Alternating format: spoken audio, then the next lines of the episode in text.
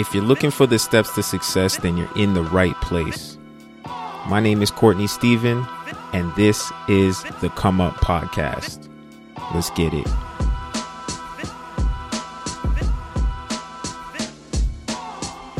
What's going on, everybody? It's your boy E.T. Nah, it's Courtney Stephen.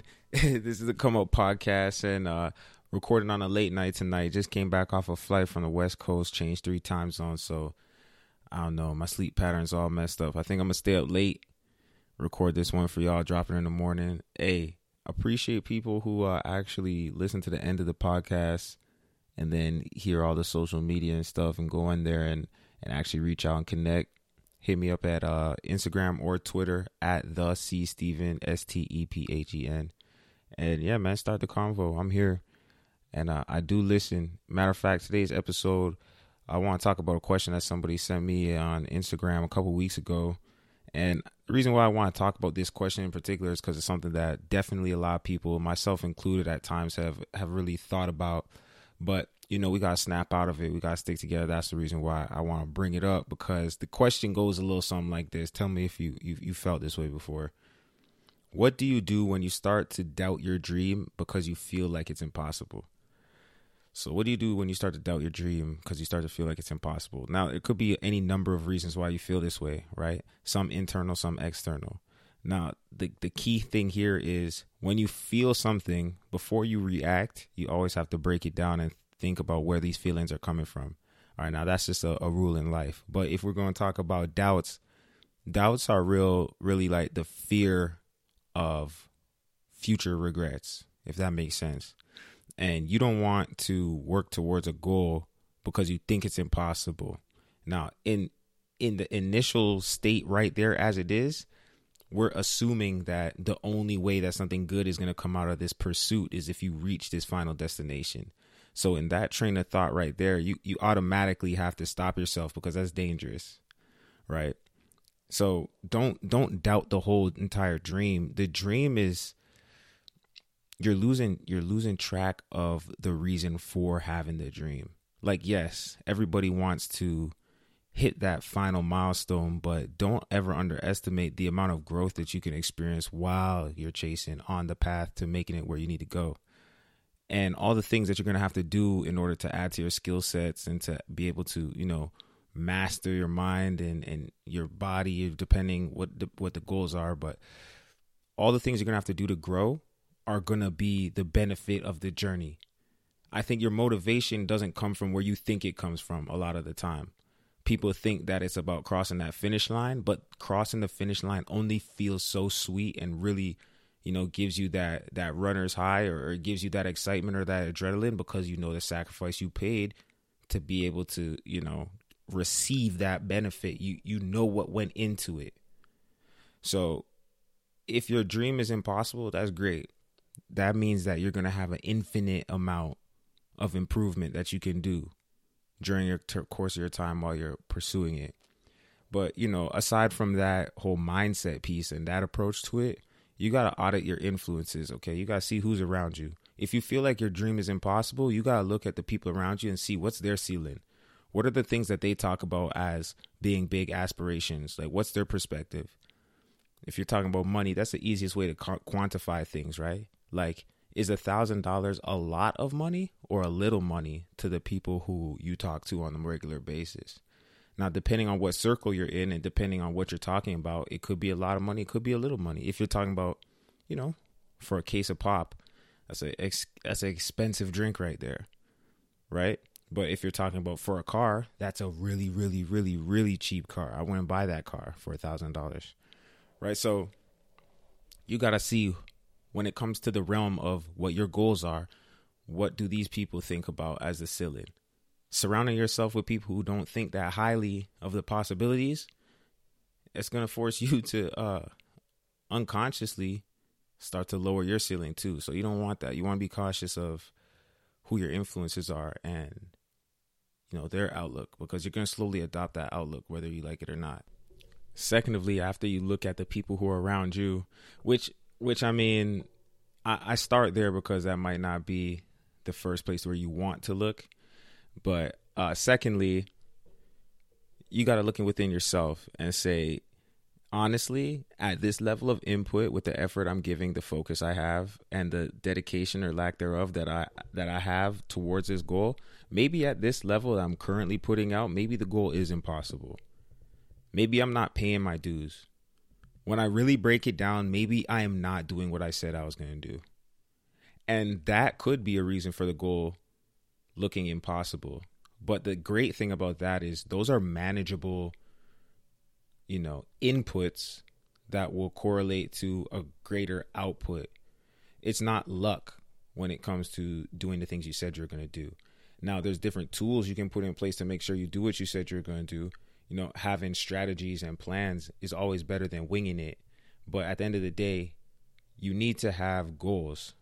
So we talking about the impossible, right? Now, this is just something that kind of so happened to pop up on me today. I was listening to a podcast, this guy named Pat Flynn, and it's it's called SPI episode 326 if you want to look it up. I'm sure you can find it if you just type in SPI 326. Anyways, this guy who he's interviewing. This guy is like a, a web designer or like a graphic designer or something like that. But anyways, he started a blog and he was making a little bit of money off of it. And I guess he started to feel real confident that, you know, this was something he was going to be able to do for the rest of his life.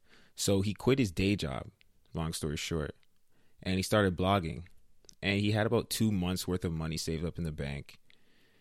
And, you know, after he quit his job, things were going cool and all for the first week or two. And then things took a change.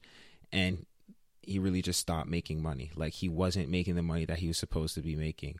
And then as time went on, time went on, you know, there was a number of months went by and this was exceeded the amount of money that he had planned or allotted for, you know, that little buffer between his day job and when this thing really picked up. So he started to accumulate debt and he made it to the point where he was at the brink of really just you know being on his face he's like $28000 in debt and he didn't know what else to do and at that point in time, he had to look at himself when his goal or his his dream of you know being an independent entrepreneur, like breaking away from his day job, providing for his family. He had kids, you know, he had um, a wife and whatever. He said his relationship was struggling because of it. All of these things. When he was at this pit at the bottom, the one thing that he finally realized that he had to do was he had to check himself because he wasn't putting in he was working hard but like he wasn't putting in the correct hard work. And at that point he decided to hire a coach. And so the coach was able to guide him give him some structure and some guidance um, some more specific things to work on and accountability above all but the accountability just made it so that he did what he said he was going to do and if he didn't there had to be a reason why and then he was able to keep things moving at the pace which he set for himself, but only because somebody else was really there to nudge him along the way and just kind of course correct. So you could you could have a number of reasons why your doubts are starting to creep in. It could be the influences around you. It could be you getting in your own way or or it could be a lack of accountability and somebody there to help really guide you but these are three areas you really need to address if this is how you're feeling. If you're feeling like, hmm, I don't know. Well, step back one, two, three, and, and break it down, and then go from there. You know, write, write, write down a concrete plan and try and stick to it.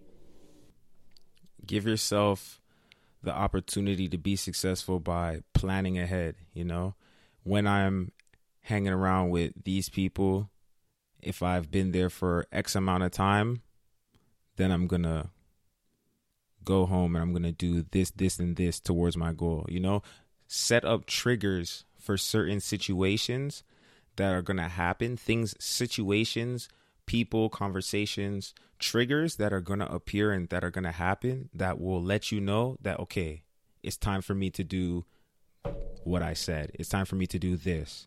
You know, okay, I've been I've been on my computer now for an hour and I haven't even written a word. I'm going to turn off the Wi Fi and just start typing. Right? Like just build in these things to have a plan to how you're going to execute to combat these three barriers that might be causing you doubts. You know, have a plan for when you're with certain influences. Have a plan to keep structure so that you can actually put in that massive action and create those results that you want or have a plan for how are you going to be accountable or how are you going to get somebody else to help coach you along course correct or add a level of security to the detail that you're you're doing. That's it right there. Let me know what you think. Hey it would do it would be a big favor if you guys could go to itunes. Take take 15 seconds if you're in the you don't even think you have to go to itunes you should be able to do it on the app just hit five stars that would be huge and uh, if you really, really feel feel froggy, you could go ahead and write a review for us. That would be awesome. And uh, shout out to the boy Jimmy. You know, he just came back off of a a little trip the other day. You guys are gonna hear from him soon. You know, he's been in the background, but he's still been making this thing move along real smooth. So, shout out to him, Team TCU. This your boy Courtney. We out.